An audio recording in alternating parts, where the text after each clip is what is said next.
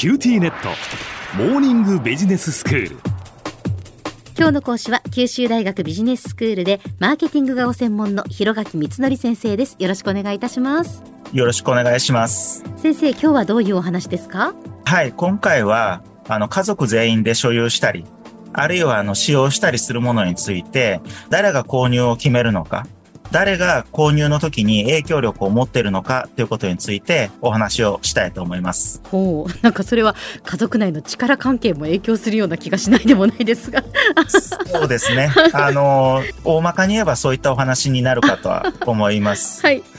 あの、小浜さんに考えていただきたいんですけれども、うん、例えば、あの、ある家族、旦那さんとか、あるいは奥さんに娘さんとか、息子さんとかの4人家族がいたとしますね。ええ。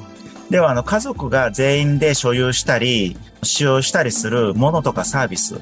それはどういったものがあるっていうふうにお考えですか？え、たくさんありますよね。だって家の中で使うその家具にしても、えー、電化製品にしてもそれからサービスで言うと例えばご飯を食べに行くそのレストランとかその旅行をする時のこう宿泊先だとかなんかありとあらゆるものがこう家族で所有したり使ったりするものなんじゃないかなと思いますが。そうですよね、うん、考えてみるとあの個人としてでなくってあの家族としてまあ消費するものとかサービス。これは意外とたくさんあるんじゃないかなっていうふうに思います。はいで、これらのあの家族が共通で使うものとかサービスの購入にはですね、あの家族を構成するそれぞれのメンバー、まあお父さんとか息子さんとか、まあそういった各メンバーがあの担う役割っていうものは、それぞれ対象となる商品とかサービスによって、まああの影響力は異なるだろうということが考えられますよね。ええ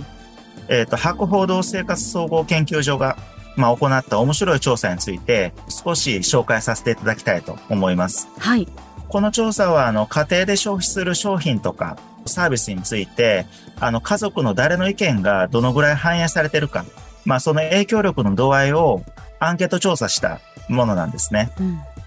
で、それによりますと、あの、旦那さんの意見が大きく反映されるものとしては、まあ、株式とか債券なんかのあの、有価証券とか、まあ、あるいはあのパソコンとか新聞などがあのあるんです。うん、で、面白いことに、あの日本酒も旦那さんの影響力が非常に強いんですけれども、ビールに関してはお子さんの意見もほんの少しですけれども、影響力を持っているということなんですね。へえ、それは意外ですね。やはりまあねあのまあもちろんその株式とかそのパソコンとか新聞とかそれは納得いきますし、お酒に関してもなんでビールが子供の意見がこの影響力が少しだけあるのかっていうのは面白いなと思いますが。そうですよね、うん、あのちょっと不思議な感じがしますけれど、えー、まあ、ビールはあのテレビ CM なんかをあの子供さんも目にする機会が、まあ、あるかと思いますんで、ひょっとしたらそういった影響があるのかもしれないですね。はい。では、あの、車はどうでしょう？あの、小浜さんは、あの、車を買うときには、家族のどのメンバーの影響力が、まあ、大きいというふうにお考えですか？うん。やはりその運転する人が誰かっていうところなんじゃないですか？主に運転するのがそのお父さんであればお父さんの意見お母さんであればお母さんの意見ということになるかもしれないですね。そうですね。まあ、あの、この博報堂の調査にあのよればなんですけれども、半分程度以上は旦那さんの影響力があるようなんですね。うん、ですけれども、あの、3割程度は奥さんの影響力もあるそうです。うんうんある自動車メーカーのあのマーケティング担当者のあのお話なんですけれども、奥さんの方が車のカタログを集めたりとか、まあそういった情報収集に熱心なことが多いそうなんですね。まあ確かにあの購入資金を出したりとか、家族で外出するときに車を運転するっていうのは旦那さんの役割かもしれないですけれども、日常の買い物とか、あるいはあの子供さんの送り迎えなんかで、あの日常的に、まあ車を運転するのは奥さんの方が、まあ多いっていうふうに思いますし、あとあの、車を買うときに情報収集するときなんかも、奥さんの方が自由時間が多い場合があるからかもしれないですね。うん、なるほど。じゃあ、車のメーカーとかその販売担当者が場合によっては奥さんにターゲットを絞った方がいいかもしれないっていうことなんでしょうか？はい、あの、小浜さんがおっしゃる通りなんですね。奥さんの方が情報収集に熱心だとしたら、まあ、カタログだとか、インターネットの情報だとか、まあ、そういったものを奥さんが情報を集めて旦那さんに見せるでしょうから、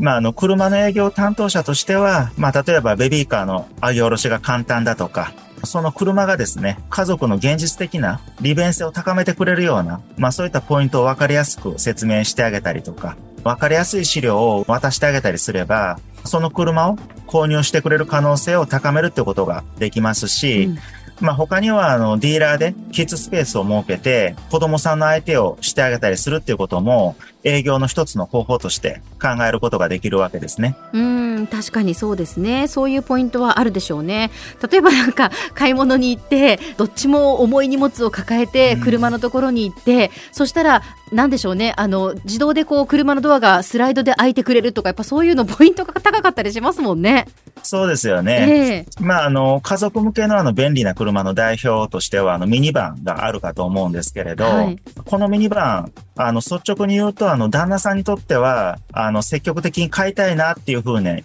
あの、感じるようなものではないそうなんですね。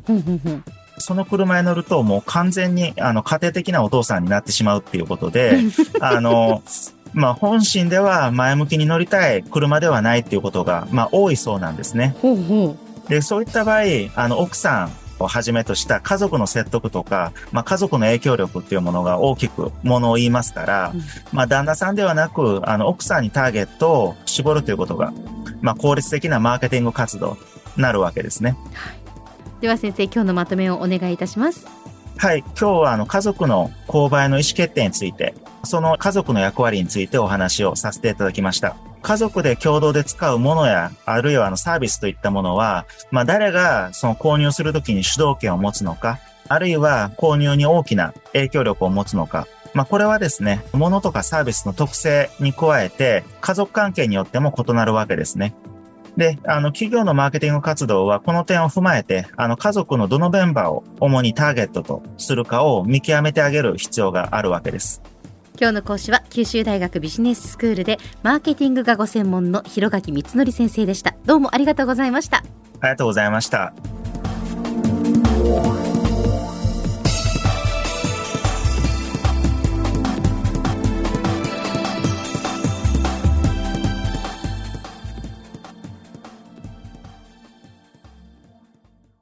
QTnetビビックにしてから毎日必ず実家の父と母からビデオ電話がかかってくる元気？で毎日だからそう変わんないよ。痩せたか？で毎日だからそんなに変わってないって。